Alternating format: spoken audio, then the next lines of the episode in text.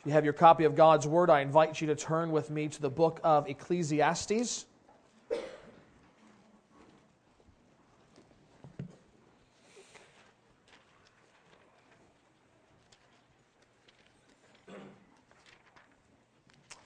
Ecclesiastes chapter 12.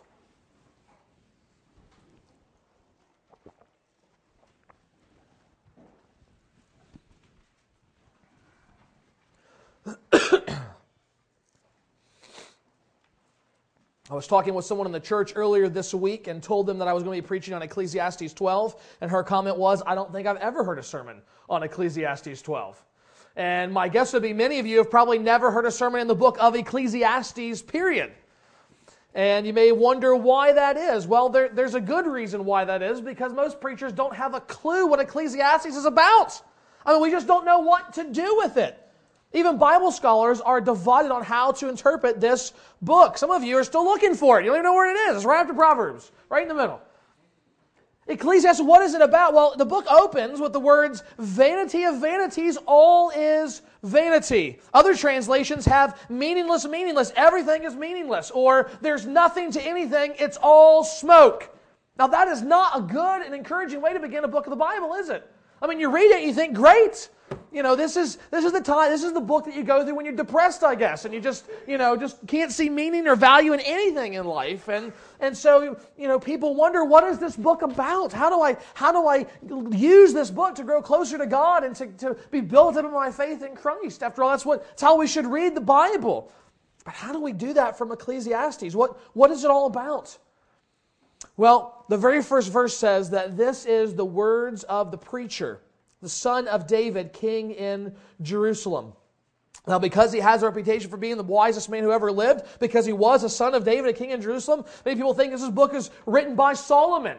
But there's some problems with thinking that Solomon was the author of this book. First of all, he says later in chapter 1, I have acquired great wisdom surpassing all who were ruling over uh, Jerusalem before me. There was only one person that ruled over Jerusalem before Solomon. That was King David. Why would he say all the people that came before me?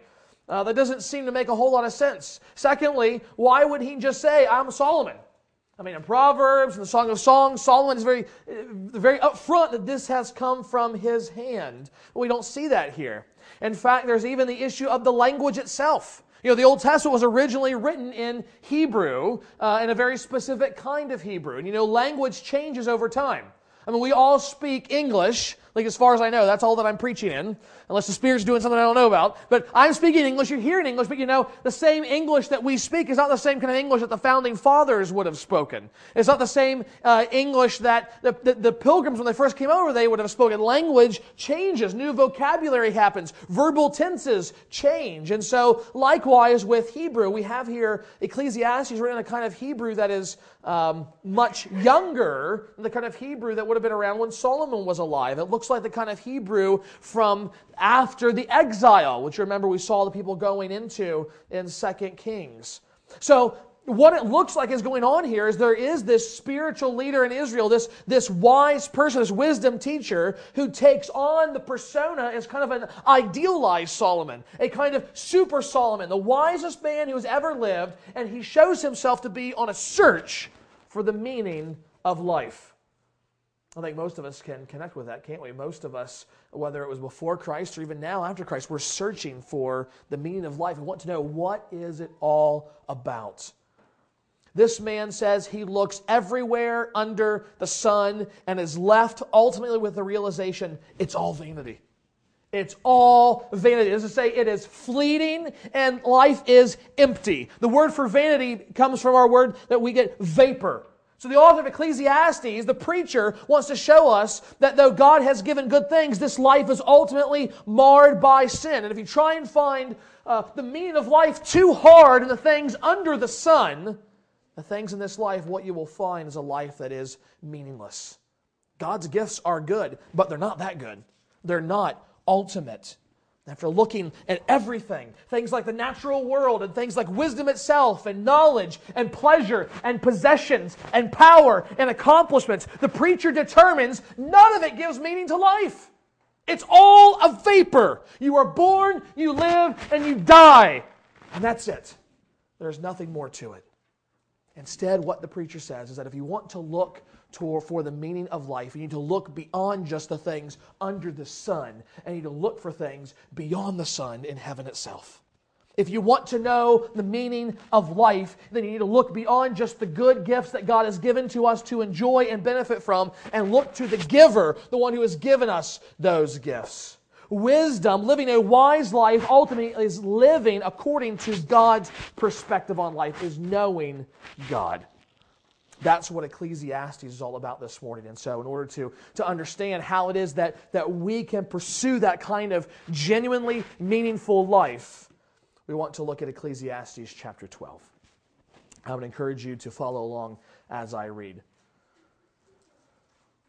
Remember also the Creator in the days of your youth, before the evil days come, and the years draw near of which you will say, I have no pleasure in them. Before the sun and the light and the moon and the stars are darkened and the clouds return after the rain, and the day when the keepers of the house tremble, and the strong men are bent, and the grinders cease because they are few, and those who look through the windows are dimmed, and the doors on the street are shut. When the sound of the grinding is low, the one rises up at the sound of a bird and all the daughters of song are brought low. They are afraid also of what is high, and the terrors are in the way. The almond tree blossoms, the grasshopper drags itself along, and desire fails, because man is going to his eternal home, and the mourners go about the streets before the silver cord is snapped, or the golden bowl is broken, or the pitcher is shattered at the fountain, or the wheel broken at the cistern, and the dust returns to the earth as it was, and the spirit returns to God and gave it. Vanity of vanity, says the preacher, all is vanity. Besides being wise, the preacher also taught the people knowledge, weighing and studying and arranging many proverbs with great care. The preacher sought to find words of delight, and uprightly he wrote words of truth. The words of the wise are like goads and like nails firmly fixed are the collected sayings. They are given by one shepherd. My son, beware of anything beyond these. Of making many books there is no end, and much study is a weariness of the flesh. The end of the matter. All has been heard. Fear God and keep his commandments. For this is the whole duty of man. For God will bring every deed into judgment with every secret thing, whether good or evil. This is the Word of God. In this last chapter, the preacher of Ecclesiastes wraps up all that he has to say. He provides, as he says, the end of the matter. And as we look here, we also want to see what this wise man has to say. Not only to understand what he has said before in the first 11 chapters, but also that we may better understand what it means to truly live wisely in this world, a world ultimately of foolishness and vanity. And so we want to know how to live wisely a life that is meaningful today. And what we see ultimately are three things that we need to think about. First, we need to live without regret. We need to live without regret. We see this in the first eight verses. The preacher begins the chapter reminding us of something most people don't want to think about getting old. In fact, just last night, we're sitting on the couch relaxing. Chocolate chip cookies have been made. And Melinda looks to me and says, You got a lot of white in that beard on that side, don't you? And I was like, Yeah, yeah, I do. Getting old, stress is on its way, and what do we do? We don't like to think about that, do we? We don't like to. We don't like to talk about those kinds of things. I remember. What, I remember a couple of years ago, I think several years ago now, uh, when I, I, changed from doing just the parted hair uh, to having a shorter and kind of more together. Uh, the first question, the first question one of the youth asked me was, "Are you getting ready for the comb over as you go bald?" I said, no, actually, I'm making it so it's easier as it goes bald. I don't have to hide it. And then one day, zip, originally, Pastor Richard. Now just Pastor Joe. We're the only ones that are, you know, going to be completely bald. That's all right. He looks good. But we don't, we don't like to talk about being old, do we? We dye our hair. We plaster on more makeup and we do all kinds of things. You have those unfortunate people who try and hide their age by wearing young people clothes, and it only accents the fact that they are too old to be wearing those clothes, right? Act your age, dress your age. Though in some cultures, especially the East, a more biblical mindset is embraced where the aged are revered. Here in this country, the aged are despised. That's why we don't want to grow old because we know that we're marginalized. We're, we're kind of put off to the side as we get older. Nobody respects us. Nobody treats us well. They just throw us in homes and come by every couple of months to see if we're okay. And if some people have their way, you reach a certain point, now they're not even going to pay for medical care. They're just going to put a needle in your arm and be done with it and throw you in a box because you're a burden on the state. It's already happening in the Netherlands. And I fear it's coming here too. We don't care about the aged. And so what happens? We fear age, don't we? We fear getting old. Yeah, the author of Ecclesiastes will not let us ignore the fact we are getting old. Every day, time marches on. In graphic detail in these verses, he describes old age. He begins in verse 1 by reminding us that very often in old age, we find no pleasure in our days. We get to the point where we're just going through the motions. Why? Verse 2, he says, because old age is the winter of life. That's just like the year winding down, so also our lives begin to wind down. And verse 3 describes old age like a house that's decaying. It's falling apart, and there's only a few old relics left in it.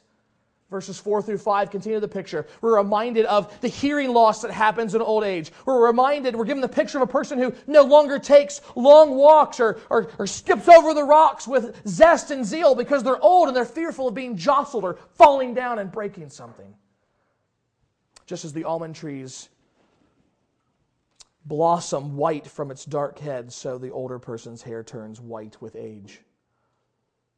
When we get old, arthritis takes hold of our worn out joints and we begin to wobble around like an ungainly grasshopper, he says in verse 5.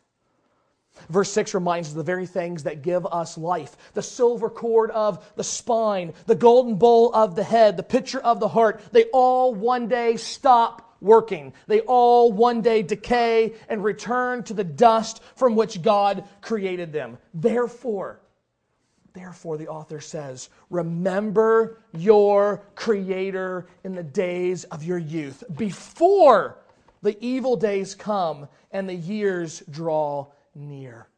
Remembering here is not just memory.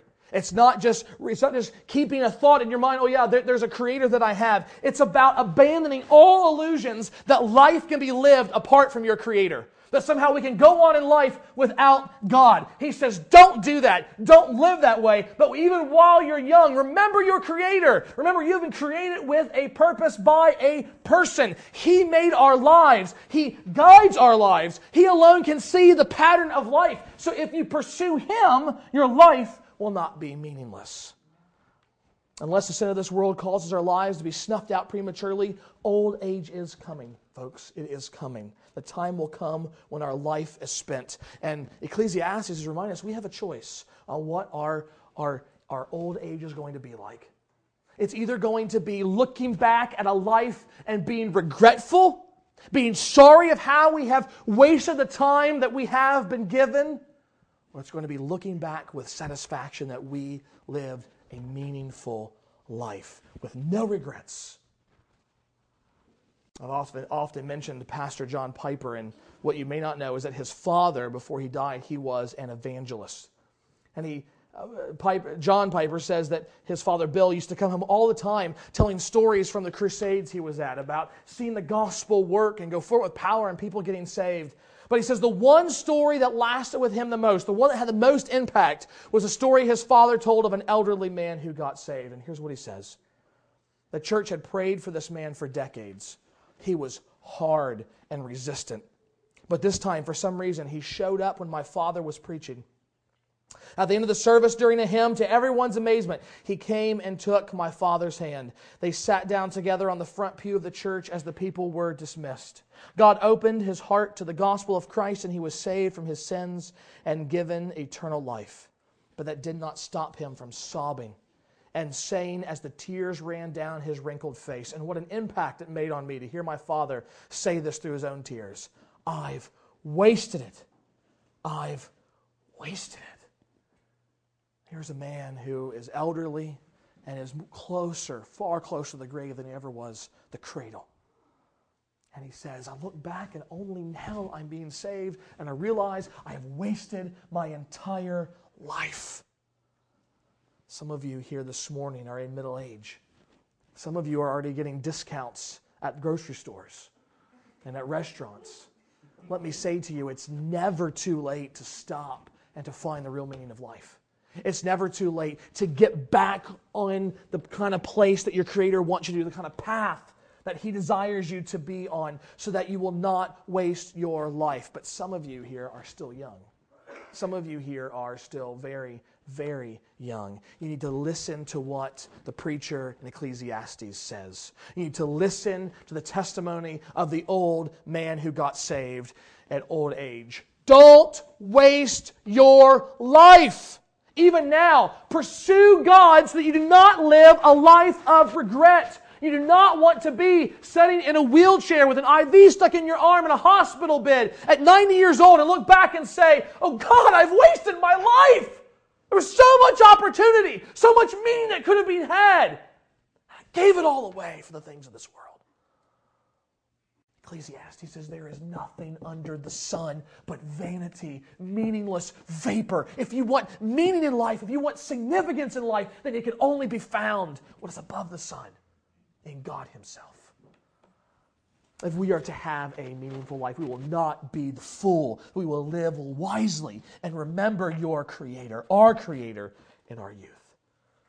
Secondly, if we want to have a meaningful life, we will use knowledge wisely we will use knowledge wisely. We see this in verses 9 through 12. Listen to what he says.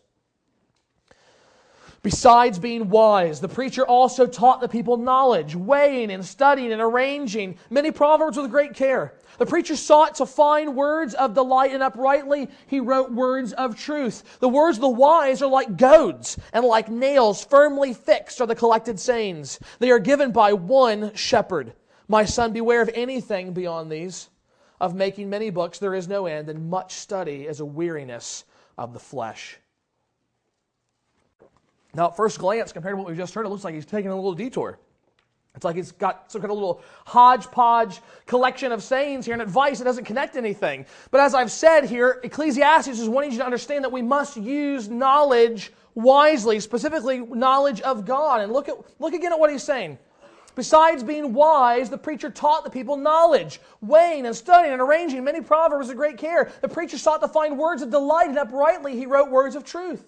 The preacher took great care and used great skill and wisdom to put together the things in this book that he is wanting to convey. And we're told he did this to specifically teach people, to give them knowledge. But what do you do with that knowledge? What do you do with the information that's been given to you? He wrote down wise words, and in verse 11 we're told the words of the wise are like goads, and like nails firmly fixed are the collected sayings. They are given by one shepherd. If you have cattle or livestock or grown up around them, you know what a goat is. If you don't have animals, I'll tell you what a goat is. A goad is either a very long stick or a pole that's going to sharpen in it, or very often in the Middle East, they would actually drive a nail through the edge of this thing. And when the, the animals were not going where they were supposed to go, they're not doing what they're supposed to do, they're getting out of line, they got a nice little whack with that goad to get them back in line, moving in the right direction. That was, that was what not just the shepherd of sheep, but anyone who was in charge of the animals, they would do to get them going where they need to be going. And the preacher here says this is the intended effect of the words of the wise. They act like goads in our life to get us back moving in the right direction we should go. Furthermore, he writes, My son, beware of anything beyond these word, wise words given by the shepherd. Of making many books there is no end, and much study is a weariness of the flesh. Now, I know some of you probably don't know this, but I love books. I like reading books. I like arranging books so I can find them helpfully on the shelves in my house. I like walking through large bookstores or browsing through online bookstores. I like walking through the stacks in a library. If scientists could ever find some way to distill into a perfume the smell of books, either new or carefully preserved old ones, uh, let me tell you, ladies, you should buy that perfume because mainly men who read books will find that very attractive, okay? Uh, we, we, we like books. But listen, listen, there are a lot of books out there. There are a lot of books out there. You want a book on marriage, you go down to Barnes & Noble, guess what you're going to find? A couple hundred books on marriage. Are you going to read them all? Of course, you're not going to read them all. How do you pick and choose? How do you know what to read? If you try and sit down and read them all, then suddenly the Ecclesiastes advice here pops out at you. Much study is a weariness of the flesh. Can you imagine? Well, I want my marriage to be better, so I got these 200 books on marriage. What?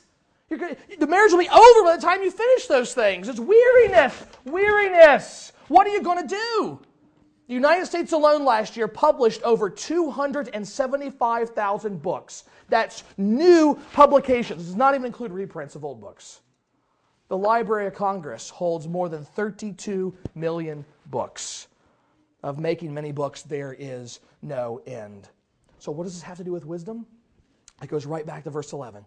The words of the wise are like goads and like nails firmly fixed are the collected sayings. They're given by one shepherd. You can't read every book that's ever been published. And you shouldn't, he says. You've got to pick and choose the right books. You've got to pick and choose the ones to weed out the foolish books and to read and take into you the ones written by those that are wise, ones that ultimately are given by the shepherd and reflect good teaching on his words. Why? Because we don't read books just to be smarter. We don't, we don't read books just to get more information. We read books to have our lives transformed. That's what he's saying here. Now, what does that mean for us? That means we have to do two things. First, we need to be seeking words that are given by the shepherd. That is to say, not just teaching that has a couple of Bible verses in there, but teaching that is truly rooted in and grounded in and seeks to explain the very words of God, our chief shepherd. And, and in some ways, in our media saturated culture, that's, a, that's, a, that's an easy thing to do. There's a lot of good teaching and preaching out there, but it's also, it's a double-edged sword. Because frankly, when you go online, preachers are a dime a dozen. They're a dime a dozen. You can, you can listen to any of the biggest names from California to New York City, as well as the podunk preachers out in North Dakota. I mean, for goodness sake, they let me put my sermons online. What does that tell you? There's no one checking out there. There is no quality control for sermons on the internet. So you need to be looking for good teaching. Whether it's online sermons, whether it's books that you read about the faith, you've got to be discerning. Don't just go with what's available. Don't just flip on the radio. Oh, here's a preacher. I'll, I'll, listen to that. You have no idea what that guy's saying. You have no idea what he believes. You've got to, you've got to make sure that what you're seeking out, what you're taking is wise words. Otherwise, what's going to happen? You're going to be led astray. To be led astray just like a, like a lost and wandered astray, not into a wise living that finds meaning in God, but into a foolish living that's either going to find me, try to find meaning in a false God or in no God at all, but in the things of this earth. But secondly, when you do find good teaching, when you do find wise teaching that comes ultimately through the word of the shepherd, what we have to do is let ourselves be goaded. This is the more difficult thing. Many Christians like hearing good preaching and reading good books, but many more don't like to have their lives changed. Many more are content to just sit back and enjoy the experience and then close the book up and put it on the shelf and say, Wasn't that a nice book? Or walk away and say, Wasn't that a nice sermon? And Sunday evening and Monday morning, there's no difference in their life. There's no change. There's not even a desire to have my life change and move in the right direction. It's just, that was a nice experience, and now it's time to move on to something else. What is, what is newest and truest.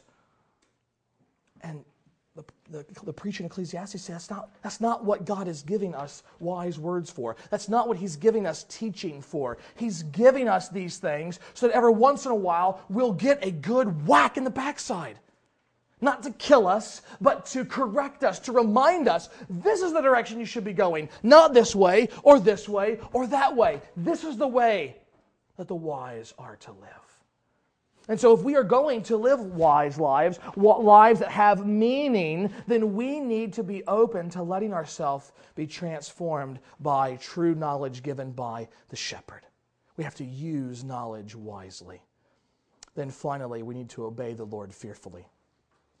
We need to obey the Lord fearfully. The author comes to the very end of the book in verses 13 and 14. He says, Look, when it's all said and done, when I've said all that I have learned about what isn't the meaning of life, here now is the most important lesson I can give you. To understand and obey, this is the very essence of a wise life. He says, The end of the matter, all has been heard. fear God and keep his commandments, for this is the whole duty of man. For God will bring every deed into judgment with every secret thing, whether good or evil. Ecclesiastes says, look, remember, one day there will be an accounting. One day there will be a judgment. Every thought, every attitude, every word, and every action will be judged. There will be a judgment. Hebrews says, it is appointed unto man to die once, and then the judgment. And so, frankly, in the interest of, of wisdom and discernment, if we just call this last point, the people that say, oh, yeah, I died and I was at heaven and it was great, or I can't, don't buy it. Die once and then the judgment. What does that mean?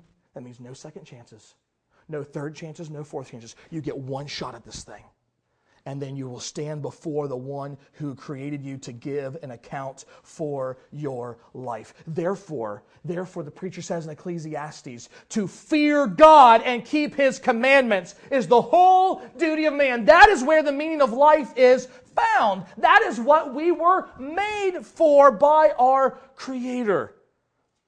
Last week we talked about what it means to fear the Lord, and that theme, the fear of the Lord, runs through the entire Bible. Just, again, do a search. Just quotes, the fear of the Lord, and look up all those passages and see how it runs throughout the scriptures and what the fear of the Lord is said to produce or to be like. It's an important theme.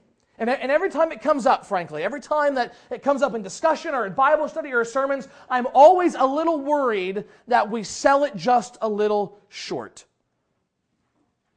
I'm always worried that we kind of water down that word fear in our minds that we're so quick to run away from actually actually thinking about fear. Oh no, no, reverence, reverence, awe, reverence and awe, reverence and awe. I think the, the Bible is, is pulling us a little bit and say, no, it's it's it's not cowardly, craven fear. Oh God, I'm so oh, scared, scared, scared. But, but, but it's not just, oh, I'm just just reverence. I think it's somewhere in the middle. I really think that there, there is a, there's a stronger edge to it, so that when Hebrews says, Our God is a consuming fire, you want to say, that's nice. You say, whoa, God is a consuming fire. That's the God I worship and the God I serve, the God who has saved me.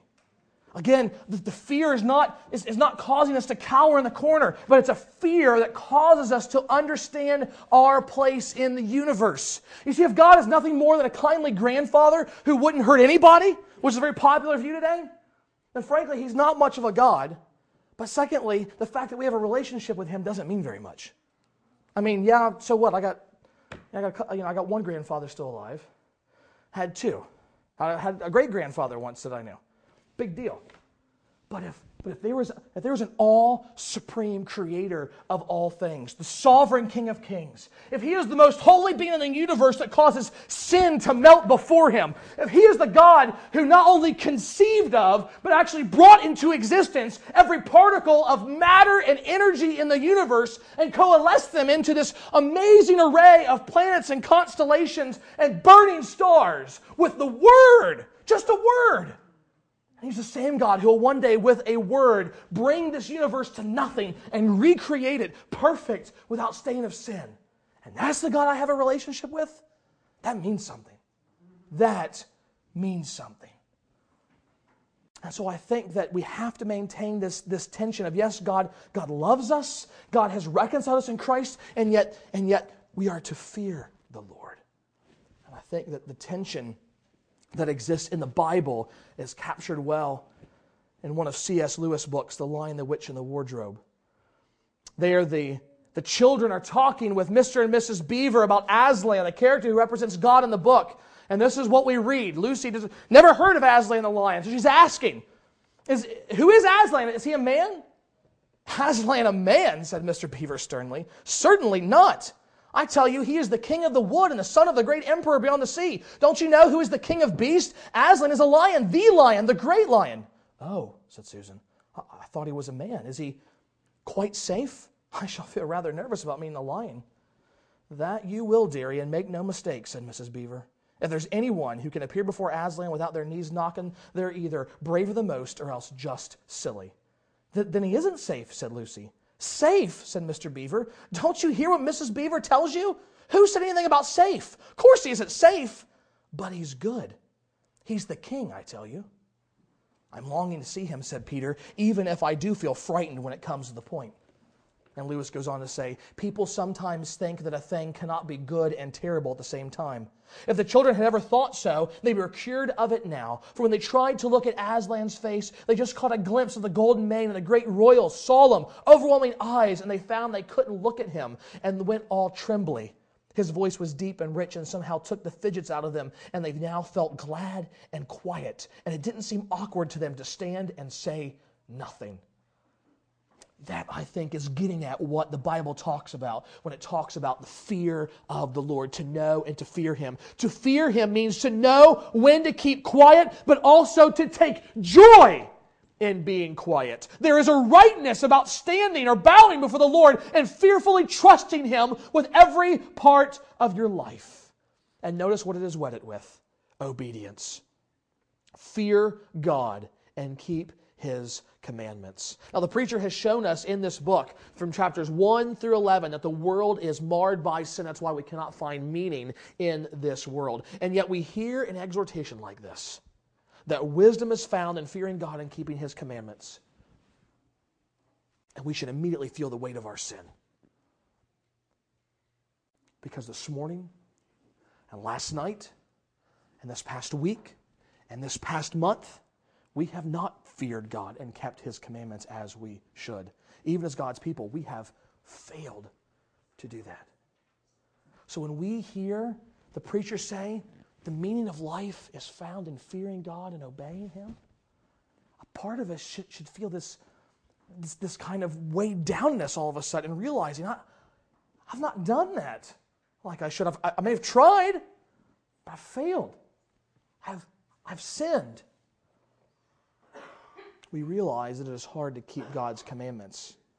And when we're confronted with a verse like this, this is where, this is where the cross of Christ comes out and begins to stand as the focal point of our lives as God's people. We fear God again, not the kind of fear that says, if I don't obey God, God's going to do something bad to me. No.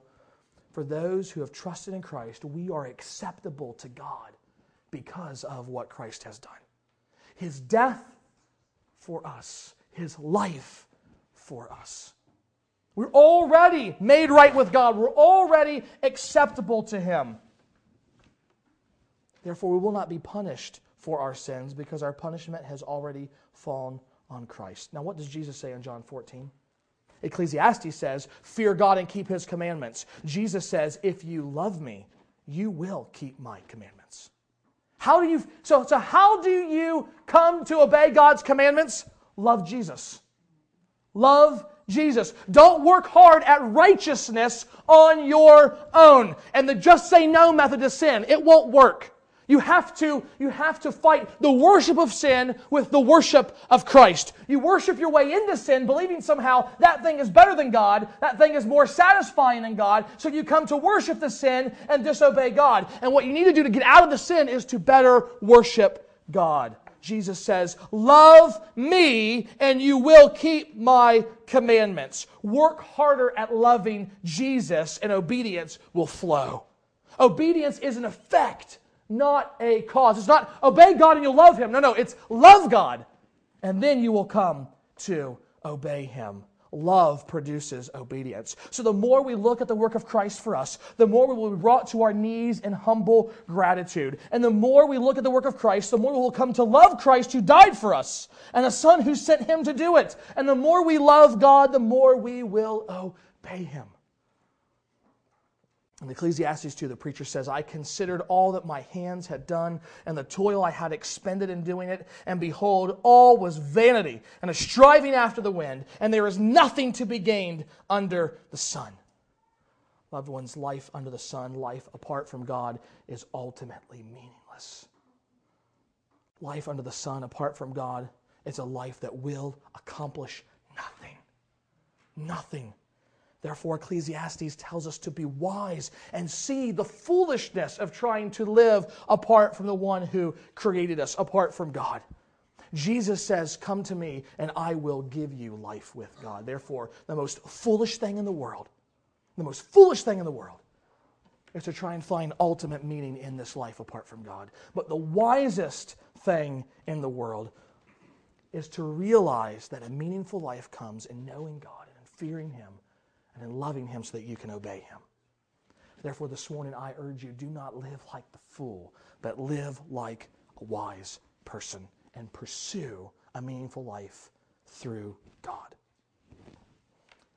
Father, it's to you that we now pray, the one who created us, the one who, though, yes, gave us good gifts to enjoy, to see as a blessing from your hand, and yet, Father, who desire not to worship those gifts as ultimate things. You are the only ultimate thing. Therefore, God, if we are to truly live wisely, if we are to truly know and to have and enjoy a meaningful life, a life that we will not look back on and be disappointed with or have regret with, Father, then I pray that we would look to you this morning in faith to your Son, Jesus Christ, and truly live wisely. We ask all this in his name. Amen.